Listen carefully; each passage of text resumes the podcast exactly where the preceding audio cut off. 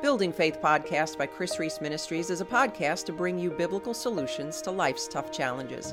For more tools, tips, and teachings, check out our community by going to krisreece.com. That's K R I S R E E C E.com.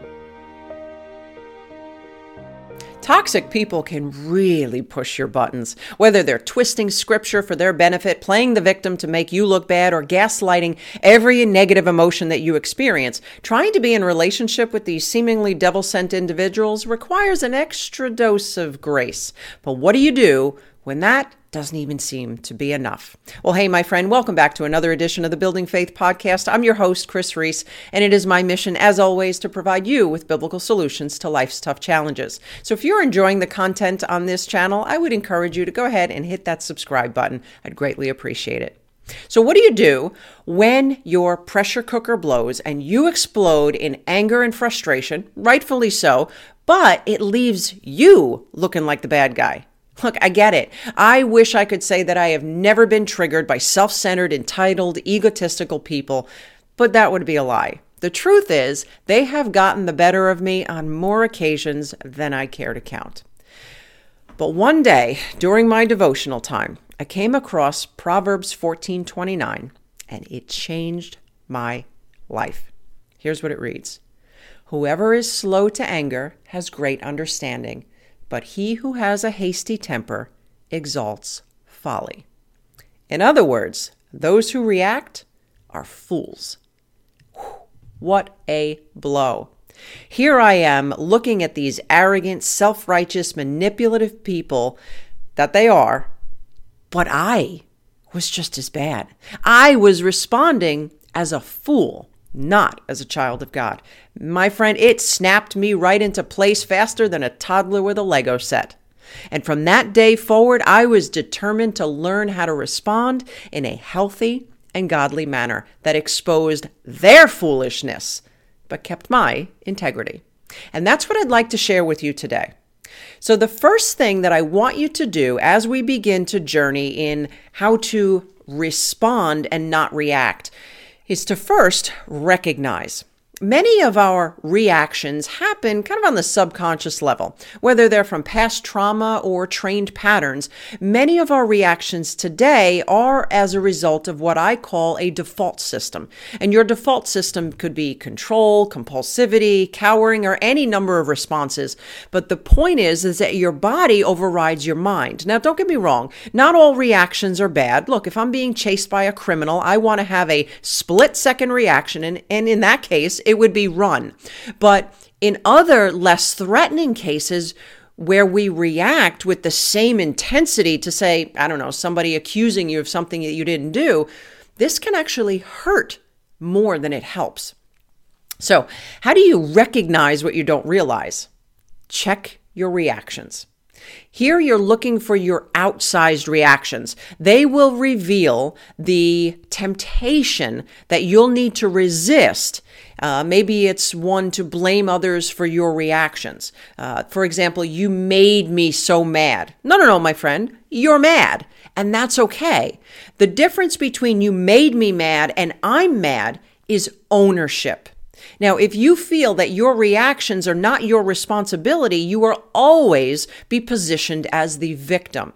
And Galatians 5:22 through 23 reminds us that the fruit of the spirit is love, joy, peace, patience, kindness, goodness, faithfulness, gentleness, and self-control. Against such things there is no law.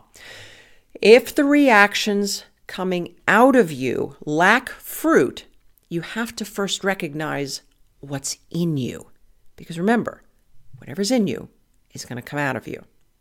Number two, repent. Isn't it the worst when toxic people sin against you and then you sin in your reaction to them? Now you look like a fool, and the embarrassment and shame get piled on top of the already unresolved issues. And as much as you want to shift the blame towards them for causing that chain reaction, the truth is you must own your sin and shortcomings if you want to be right with God. The good news is that Jesus made this very simple for us. 1 John 1 9 reminds us that if we confess our sins, he is faithful and just to forgive us of our sins and cleanse us from all unrighteousness. My friend, their toxicity doesn't cancel out your bad reaction. Wipe the slate clean and repent for whatever you need to repent of. The next is rewind. If you've ever tried to change your behavior in the moment, you know how difficult it can be. That's like a dancer trying to learn new moves in the middle of a performance. And much like a performer or an athlete will review the videotape and watch themselves to see where they can improve, we too can benefit from taking a toxic interaction and rewinding the tape. Recognize where you got triggered, work through those feelings that got uncovered. And again, if you resist the urge to blame the other person, my friend, you can really learn a lot from that interaction and what's going on inside of you. 2 Corinthians 10:5 reminds us to take every thought captive and make it obedient to Christ. Rewind and reflect on what triggered the reaction and surrender those frustrations to the Lord.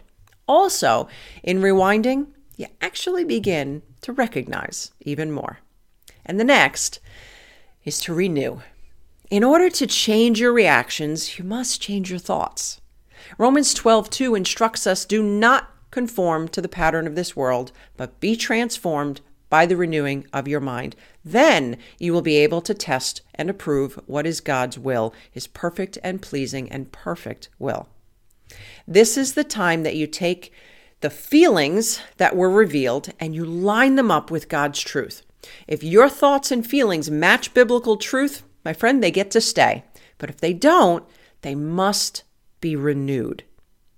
Now, a lot of times people will be like, "Okay, that's that's not biblically correct, so I'm just going to forget about it." And while some thoughts needs to just be cast out, others need to be renewed. And when you think according to biblical truth, you begin to embrace the hope that you have in Christ. You learn to rely on God as your source. You trust that God holds your today and tomorrow. And when you put the truth in you, when it's go time, my friend, the truth will now come out of you, not some old toxic default pattern that leaves you feeling shame and embarrassment. And the next is rehearse.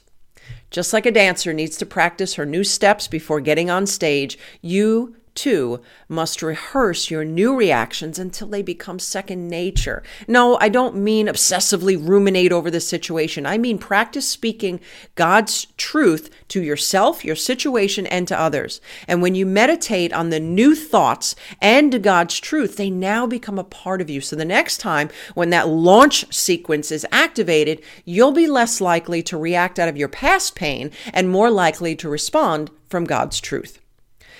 Let Psalm 119:15 guide you. It says this, I will meditate on your precepts and fix my eyes on your ways. And if you are struggling with stinking thinking, I want to invite you to take our toxic thoughts quiz. And if you're saying, Kris, I am ready to learn how to control that conversation going on in my mind, I want you to check out my new course called Renew Your Mind. It's an online course. I will go ahead and include a link for all of those in the description section below. Thank you for listening to the Building Faith podcast. Remember to subscribe. For more resources mentioned in this podcast, go to krisreece.com.